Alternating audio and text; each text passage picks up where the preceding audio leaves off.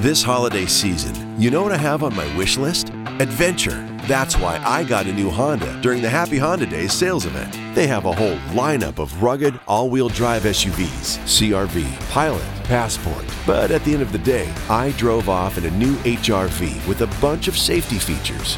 And best of all, I got it on clearance. So don't just sit around knitting an ugly holiday sweater. See your local Honda dealer for Happy Honda Days clearance pricing today. Mi chiamo Adil, sono un giornalista e questa è la mia stanza, uno spazio virtuale dove incontro persone e condivido storie legate all'attualità e al mondo della cultura. Buon ascolto. Chi è Asia Argento? Allora, Asia Argento è un'amica di Adil Mauro, ci conosciamo da qualche anno, sono una donna, sono italiana, sono una mamma, sono un'attrice, una regista, una musicista, faccio la DJ, mi occupo di tante cose, lavoro da quando avevo nove anni, sono un essere subumano, abbastanza, perlomeno percepita così da me stessa, ma anche dagli altri, credo.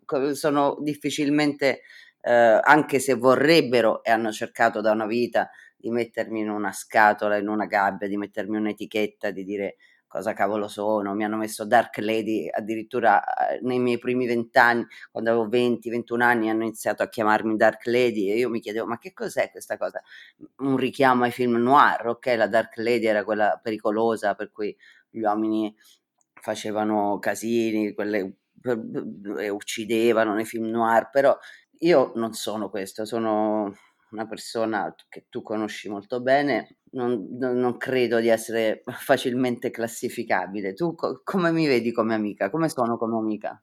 Guarda, devo essere sincero, la, il motivo principale per il quale volevo parlare con te era proprio per cercare, almeno fare un tentativo di mostrare uno dei tanti aspetti di Asia Argento, di Asia, quello che mi ha colpito di più, quello che onestamente mi ha colpito di più, la tua passione per la musica in particolare. Ho un ricordo vivido del nostro primo incontro sulla Cristoforo Colombo ad ascoltare Hai paura del buio degli After Hours a palla.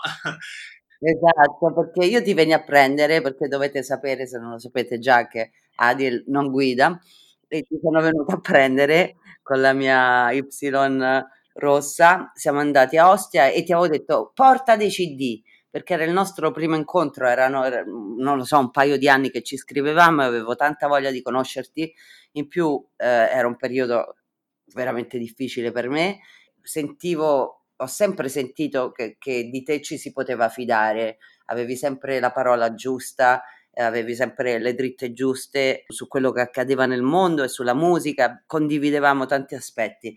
Io sono sempre stata una, come si dice, recluse e in quel periodo ancora di più non uscivo mai di casa. Allora mi sono detta Ok, per, per conoscere questo ragazzo che mi, mi sta così simpatico, così intelligente, penso che mi arricchirebbe. Allora, invece di portare la mia musica, perché in genere sono sempre quella che impone la musica agli altri, ho detto, va, fammi sentire tu cosa vorresti, cioè porta i tuoi CD e portato un sacco di CD degli After Hours. E poi quel tempo io stavo lavorando con Manuel Agnelli e devo dire ammettiamolo, non conoscevo così bene il gruppo quanto te, mi hai fatto conoscere delle chicche pazzesche, abbiamo ascoltato questa musica, abbiamo guidato, non lo so, per quello che sembrò, sembrava un'infinità in quel momento ascoltando la musica a palla de cannone sulla Cristoforo Colombo.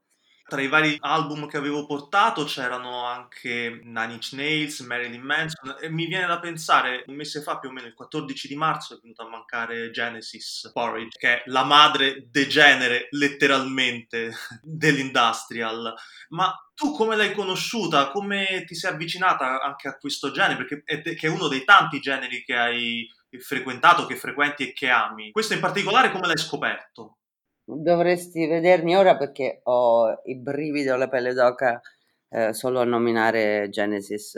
Per me veramente una delle persone più importanti della mia vita e quindi mi fa veramente piacere parlare di lei anche se è molto doloroso. Allora io ascolto qualsiasi tipo di musica da sempre. Mm, in particolare mi sembra che all'industrial mi sono avvicinata verso i 22-23 anni a Londra. Eh, John Spencer The Blues Explosion eh, lavorava con la Mute e mi aveva regalato tantissimi dischi e poi io come sempre approfondisco, per esempio mi aveva dato, non lo so, i Cabaret Voltaire, eh, Nitzereb, eh, altre cose che magari non sono propriamente industrial come i DAF, i Deutsche American Frauenskraft e poi mi ero fatta le mie ricerche da sola ed ero arrivata ai Throbbing Gristle e dai Throbbing Gristle poi ho ascoltato gli Psychic TV e tantissime declinazioni perché Genesis ha veramente spaziato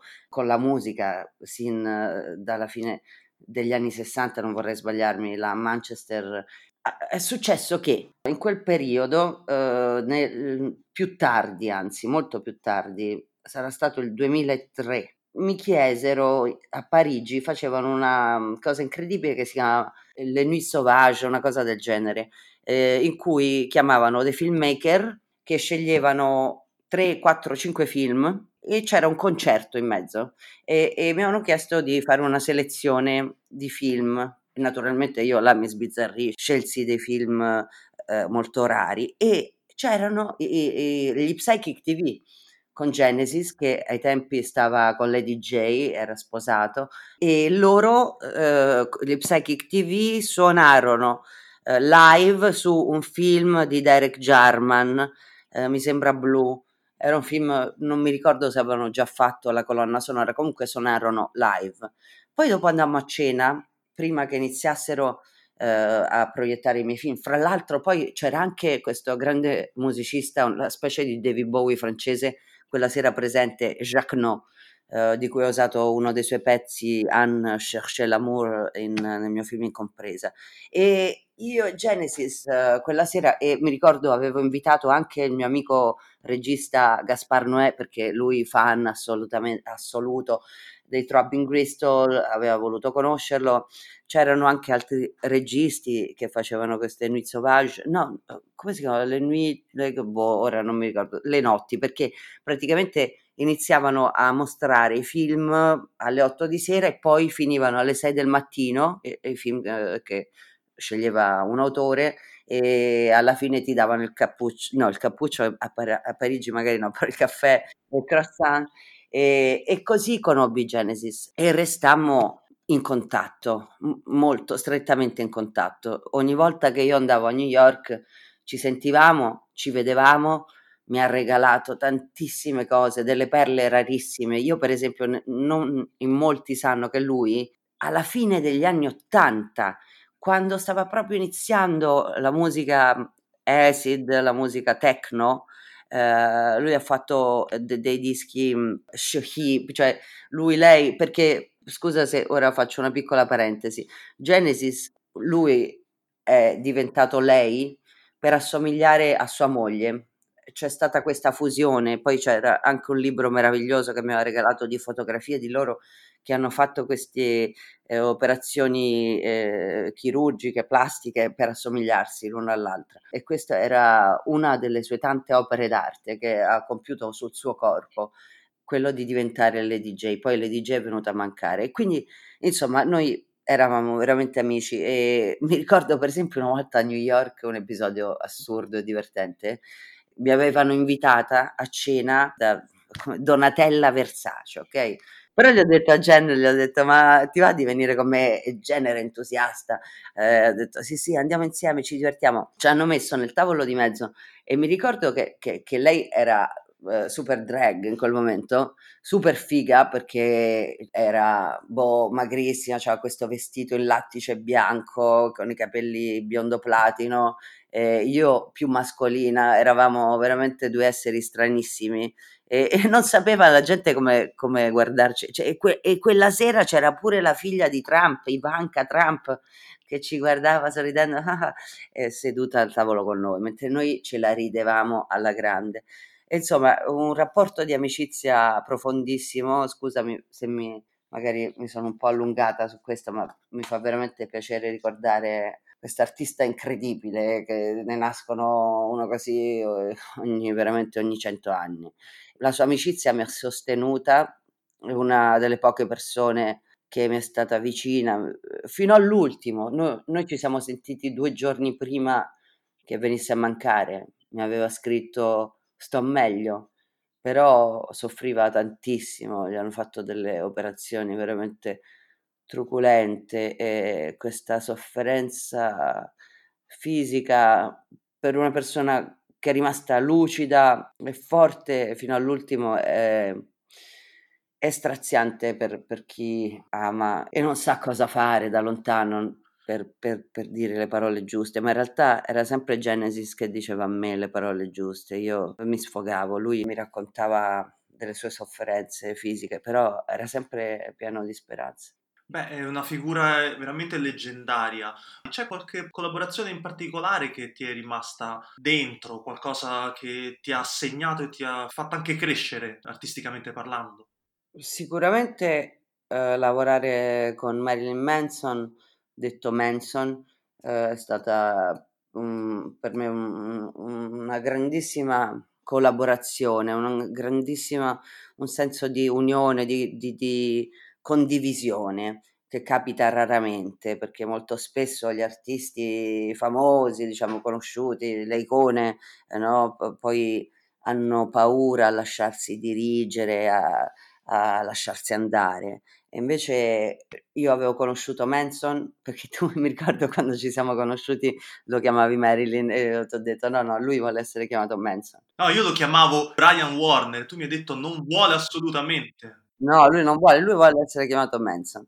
E quando ci siamo conosciuti è stato attraverso ehm, sempre il mio amico Gaspar Noè, eh, che presentava il suo film Irreversibile a Los Angeles e Manson era fan di Gaspar e venne lì e, e lui sapeva chi, chi, io fossi. Per me era incredibile. Ha chiesto al produttore, che per, è stato il produttore del mio film Ingannevole e il cuore più di ogni cosa, di presentarci. E poi dopo ha chiesto al produttore del mio film di dargli la mia mail e ci siamo iniziati a sentire. Io stavo scrivendo il mio film, eh, ci sentivamo, ci scrivevamo delle cose, a volte ci parlavamo al telefono. Devo dire che quando mi telefonava appariva il nome Brian Warner. Comunque diventammo, fra virgolette, amici, anche senza frequentarci poi veramente tanto. Eravamo amici così al telefono, ci sentivamo molto spesso. E poi quando stavo facendo il casting del film ho pensato, ma lui sarebbe perfetto per questo ruolo, che fra l'altro prima era un ruolo che avrebbe dovuto fare Crispin Glover, non so se lo conosci, questo stranissimo attore anche eh, regista veramente eccezionale, eh, messo nel dimenticatoio in America perché è veramente bizzarro, ha fatto dei film stranissimi, non solo come attore, ti dico anche come regista. E pensai a lui e lui accettò e lui in quel momento era in tour e mi disse io posso venire, da, posso darti da un pomeriggio girare tutta la notte perché poi la mattina noi giravamo nel Tennessee io devo partire, devo tornare in tour. Quindi abbiamo organizzato tutto, ci siamo parlati prima del ruolo, costumi, cose. Lui per la prima volta era senza le lenti, con le sopracciglia finte, truccate, perché lui non, ave- non ha sopracciglia, se le rasa e aveva accettato appunto di fare questo ruolo abbastanza eh, pesante, ora senza entrare nei dettagli, che, che richiedeva anche un certo mastering uh, de, del acting skill, era un ruolo difficile e lui si è completamente fidato ed è affidato e l'abbiamo creata insieme questa scena, non avevamo tanto tempo, tanto, queste due o tre scene, non avevamo tanto tempo per farle, è stato così generoso e meraviglioso e è stato bravissimo e anche lui si è reso conto che diretto da me usciva fuori veramente il fatto che oltre ad essere un grandissimo musicista e tante altre cose, è anche un bravissimo pittore, poi come te è un ex um, critico musicale, uno scribacchino. Quindi dopo questa esperienza lui doveva girare un video e mi chiese di fare la regia e aveva scritto lui la sceneggiatura. Era un video piuttosto estremo, è un video piuttosto estremo che si chiama Saint, S fra parentesi Ain't. Racconta la storia di un, di un musicista che aspetta la sua compagna, questa fidanzata che non arriva e e la vita di un musicista da solo in tour, negli alberghi, col servizio in camera, gente che va e che viene. Fra l'altro nel video c'era anche Gigi Gin, e Brian si chiamava anche lui, che non c'è più, un amico comune che era un ex bassista per Manson che è venuto a mancare per overdose qualche anno, anno dopo. C'era Dita Von Teese nel video, ma non si vede. A un certo punto c'è lui che eh, fa Cornilingus. Eh, è uno dei video che viene considerato uno dei video più estremi della storia. Però la gente a volte quando lo vede, amici mi dicono: No, ma perché così estremo? E io dico: Ma la, prima di tutto l'ha scritto lui, e poi perché no? Perché non così estremo? Perché dobbiamo fare dei video eh, patinati per forza. Io sono molto fiera di questo video. Siamo rimasti amici, ci sentiamo spesso, eh, anche con la sua compagna nuova, Lindsay. Per esempio, un'altra cosa assurda, quando eh, cioè, Sorrentino ha pensato a lui per Young Pope, hanno chiamato me hanno chiamato me per chiedermi se avevo il contatto di Manson. Allora l'ho chiamato, ho detto: Senti, ma ti interessa questa cosa? Ti interesserebbe recitare questa serie di Sorrentino? Dice: Ah, sì, io l'adoro. Allora gli ho detto: Che faccio? Gli do il tuo numero? Il... Ho detto: Sì, sì, dagli pure il mio numero. Quindi c'è anche il mio zampino nel fatto che Manson è apparso in questa serie. Ma, ma una cosa buffa, un, un, ultimo episodio rispetto a questo carissimo amico adorato. Quando ho fatto l'ultimo concerto a Roma, sono andata con mia figlia che è fan assoluta. Lei calcola che ha una bandiera, un poster di Manson da quando aveva dieci anni in camera sua. E lui gli aveva fatto, un, ero andata a vederlo un'altra volta a Bologna e le aveva fatto un autografo dicendo I'm not your father perché tutti quanti pensavano, visto che c'è una scena nel video di Senti in cui lui fa finta di masturbarsi, la gente pensava che io e lui abbiamo avuto una storia, cosa che assolutamente non è vera, siamo semplicemente amici. E allora lui aveva scritto questa cosa per ridere. E poi quando siamo andati a vedere il concerto insieme, ho insegnato per la prima volta a mia figlia a pogare e poi dopo gliel'ho fatto conoscere e lei era super, ancora oggi, lui è stato super generoso, super tranquillo e ascoltava l'hip hop. Ci siamo messi tutti a ballare nella sua roulotte, nel, nel suo touring bus, ballando l'hip hop più, più becero, eh, perché come me del resto ha dei lati del carattere che la gente non si può immaginare. È una persona estremamente solare, positiva, buffa, fa veramente morire da ridere, è una persona adorabile.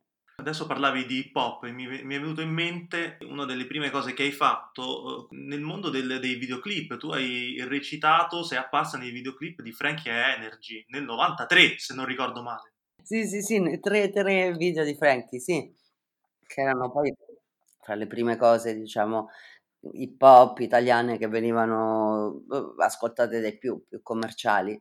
E eravamo amici e, e, poi frequentavo tutta la scena romana, Flaminio Mafia, eccetera, perché ascolto l'hip hop da uh, quando che anno era? Dall'88 credo, prima, cioè le prime cose, ma che mi sono veramente appassionata è stato eh, ho iniziato ad ascoltare Easy e NWA in un mio viaggio negli Stati Uniti. Ero andata a trovare mio padre che girava un film e conobbi dei ragazzini che mi passarono queste musicassette. E poi mi, mi appassionai e, a questo genere di cui sono ancora fan, ma sono un po' nostalgica, io ascolto molto, ancora l'hip hop anni 90 perché secondo me era veramente c'era una certa esigenza eh, nel raccontare delle storie eh, un'esigenza politica, sociale che oggi si è un po' eh, snaturata, è come è successo in tantissimi generi musicali, che poi arriva l'uomo bianco e porta tutto a un livello commerciale e si perde di vista il motivo che ha fatto magari lanciare un nuovo genere, una nuova esigenza espressiva. Comunque sì, l'hip hop, la scena italiana, eh, e siccome io conoscevo, avevo tantissimi dischi, io salvavo, sin da quando avevo 16 anni salvavo la paghetta e il sabato andavo in motorino da disfunzioni musicali a San Lorenzo e mi compravo un CD o un vinile, però non solo hip hop, magari un sabato compravo eh, CD hip hop o quello funk e c'era Ice One eh, Sebi che, che, mi dava delle dritte. Cioè, avevo tanti spacciatori musicali in quel negozio meraviglioso che purtroppo non esiste più. E c'era quello che mi dava le cose garage eh, più strane oppure eh, rock, insomma avevo vari, vari referenti che, che mi, mi, mi, indottrinavano con la musica sempre nuova di cui io ero affamatissima.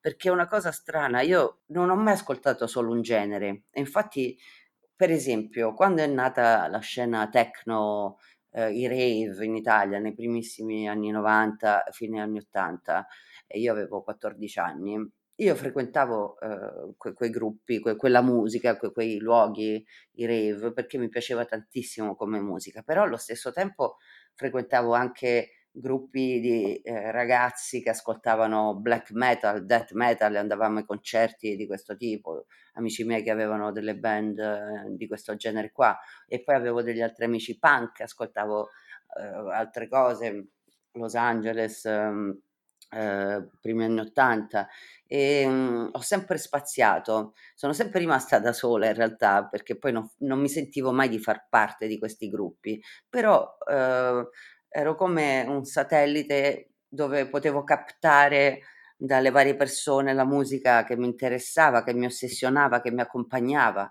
Io mi, mi ricordo quando, avevo, quando andavo a scuola in motorino, avevo il Walkman con le spugnette, sai, quei vecchi Walkman, le spugnette arancioni, stavo sul motorino e ogni mattina ascoltavo queste cassette da 90 che mi facevo da sola, un giorno ascoltavo la techno, un altro giorno ascoltavo i Misfits eh, oppure gli Slint, eh, ero mm, veramente aperta in questo senso e mi piaceva poi condividere con gli amici, anche se loro poi in realtà erano quasi tutti incentrati su un solo genere, io invece ho sempre spaziato.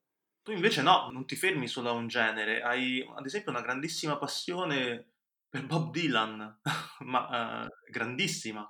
Sì, una passione che poi una parola che ha a che fare con il dolore, perlomeno nell'eccezione cattolica, eh, in realtà la mia onestasi per Bob Dylan da quando ero piccola, perché mia madre era ossessionata da Bob Dylan e c'era sempre la sua musica a casa mia crescendo, poi però eh, verso i 14 anni eh, l'ho fatta mia questa passione e ho iniziato ad andare ai suoi concerti, ne avrò visti non so quanti, e poi è una passione perché lui talmente vasto, no? la sua discografia è talmente vasta che mh, mhmm, ci sono dei periodi, dei periodi che puoi ascoltare, ok, questo periodo mi piace mhmm, Dylan degli anni 60, oppure mi piacciono gli album gospel eh, degli anni 80, eh, oppure anche gli ultimi, insomma, puoi veramente dentro Bob Dylan puoi trovare tantissime cose, tantiss- e farti accompagnare in vari momenti della tua vita. Ad esempio, qual è stato il primo artista che ti ricordi di aver amato, insomma, che ti ha colpito e ti ha, ti ha rapita? Il primo? Mm, ma c'è stato il primo artista, forse perché avevo 5 anni, è stato Elvis. L'avevo visto in televisione fare quei balletti e poi mhmm, mi sono fatta regalare a 5 anni un vinile di Elvis e è stata una passione, una passione talmente grande che mi ricordo che quando io stavo con Morgan vent'anni fa avevo tutte queste foto di Elvis attaccate a casa e lui un giorno le strappò e dicendomi tu dovresti avere le foto mie, non quelle di Elvis, renditi conto, vabbè, l'ego de- dei musicisti.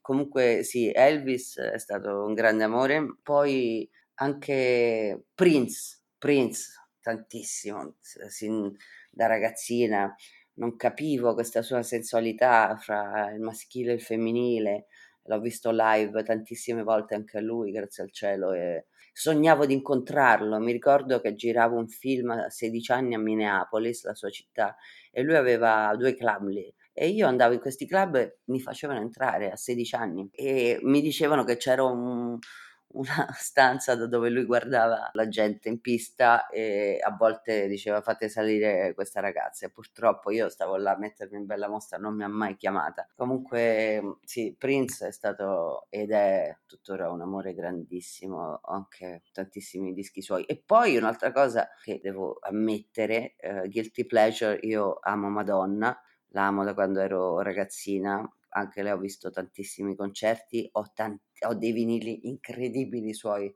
degli anni 80 e 90, per, soprattutto anni 80, e sono andata a vederla infatti in concerto a Parigi poco tempo fa, proprio prima che scoppiasse in maniera conclamata la pandemia. È stato l'ultimo concerto che ho visto. E adesso invece hai avuto modo, dopo Music from My Bed, hai avuto modo di ritornarci sopra ancora, di rilavorarci in questo periodo di lockdown. Come ti fa compagnia la musica in questo periodo? Ecco, allora, Music from My Bed è un disco che, come sai, ho scritto quest'inverno quando avevo il ginocchio rotto. Fra l'altro devo dire che Adil è stata una delle pochissime persone che io volevo vedere, che mi è venuto a trovare sopportando le, le, la mia passione per le serie sui serial killer, sui... Ah sì, assolutamente. Poi anche di questo dovremmo parlare prima o poi, questa tua passione sfrenata per i documentari sui serial killer. E poi mm, con questo ginocchio entravo, uscivo dal sonno e tu mi venivi a fare compagnia, una cosa che non dimenticherò mai.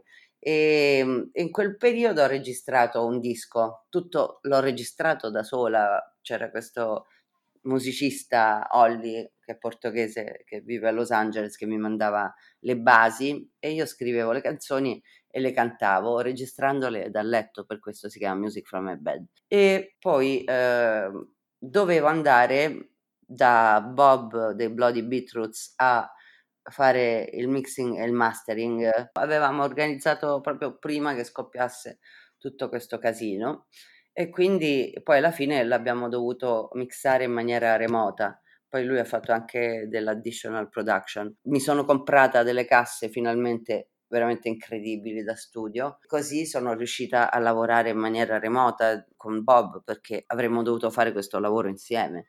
Bob io lo conosco da tantissimi anni, lo stimo veramente tanto e sapevo che era la persona perfetta per il disco. E quindi ora il disco è chiuso, è finito, però certo non lo faccio uscire ora, devo aspettare.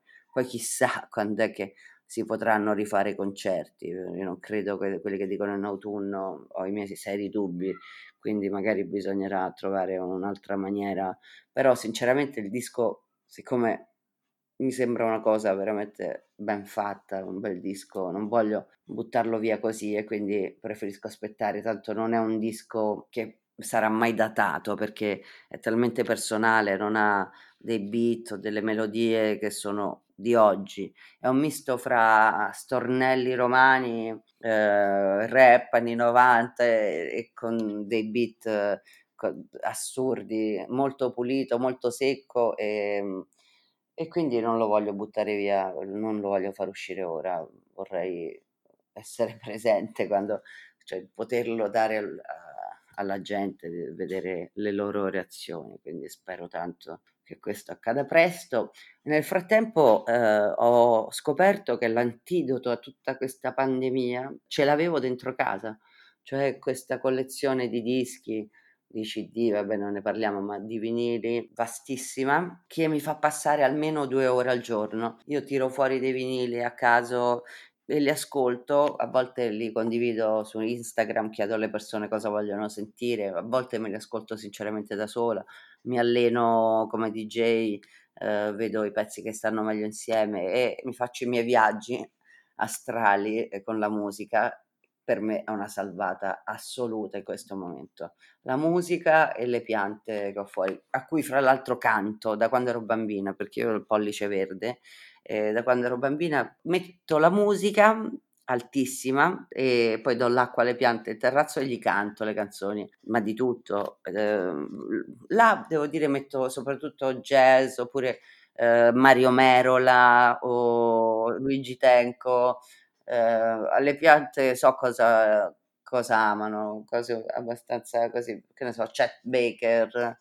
I tuoi figli invece che generi amano? Cosa ti chiedono di suonare per loro? Ma allora, per esempio, mia figlia, anche lei ha un sin da piccolissima, io mi ricordo già quando aveva 5 anni voleva ascoltare dai Talking Heads a musica techno, a punk, rock, lei ha dei gusti veramente ampi. E mio figlio anche lui, però mio figlio è una persona, essendo della Vergine come me, che si fissa su dei generi, poi vuole capire tutto di quel genere e poi cambia eh, e vuole conoscere profondamente un altro. In questo momento è sull'indie rock e poi sì, sull'hip hop. Per l'hip hop di oggi purtroppo io non, me li fa conoscere lui perché non è che seguo tanto quello che succede oggi in quel senso purtroppo. Anche tu quindi ti fissi su un genere, su qualcosa fino a quando non lo padroneggi, non lo conosci fin nei minimi dettagli? Sì, quello assolutamente, ma anche questo anche nelle mie letture, quello più con, con per esempio con uh, dei musicisti o degli autori. Per esempio, scopro Thomas Bernhard, devo leggere tutti i libri di Thomas Bernhard, poi posso cambiare autore. O la stessa cosa mi è successa per Dostoevsky, per eh, Tolstoi, per Alberto Moravia. Eh, trovo uno scrittore che amo, un libro che mi appassiona e voglio scoprire tutto quello che ha scritto questo autore e poi passo ad altro. E in questo periodo riesci a leggere? Sai, non tanto, non tanto. Uh, sto rileggendo La peste di Camus, che pare che sia il libro balzato primo in classifica. Beh, in effetti è un libro, un romanzo profetico, quello che scrisse Camus. E poi naturalmente sto leggendo un poliziesco su degli assassini, Compulsion di Levin. Però c'è un'ora precisa del giorno. Io in genere ero una lettrice più notturna, invece ora mi piace leggere, fai conto, dall'una del, del pomeriggio alle 4. Ho degli orari per tutto, io sono una molto organizzata. All'inizio mh, mm, non riuscivo a leggere. Ora e neanche a guardare film, sinceramente, non riuscivo a guardare film. Ora solo la musica è una cosa che, che faccio tutti i giorni. I film e i libri dipende da come mi sento. Grazie per questa chiacchierata, Asia. Grazie a te, Adel. This holiday season, you know what I have on my wish list? Adventure. That's why I got a new Honda during the Happy Honda Days sales event. They have a whole lineup of rugged, all wheel drive SUVs CRV, Pilot, Passport. But at the end of the day, I drove off in a new HRV with a bunch of safety features. And best of all, I got it on clearance. So don't just sit around knitting an ugly holiday sweater. See your local Honda dealer for Happy Honda Days clearance pricing today. This holiday season, you know what I have on my wish list?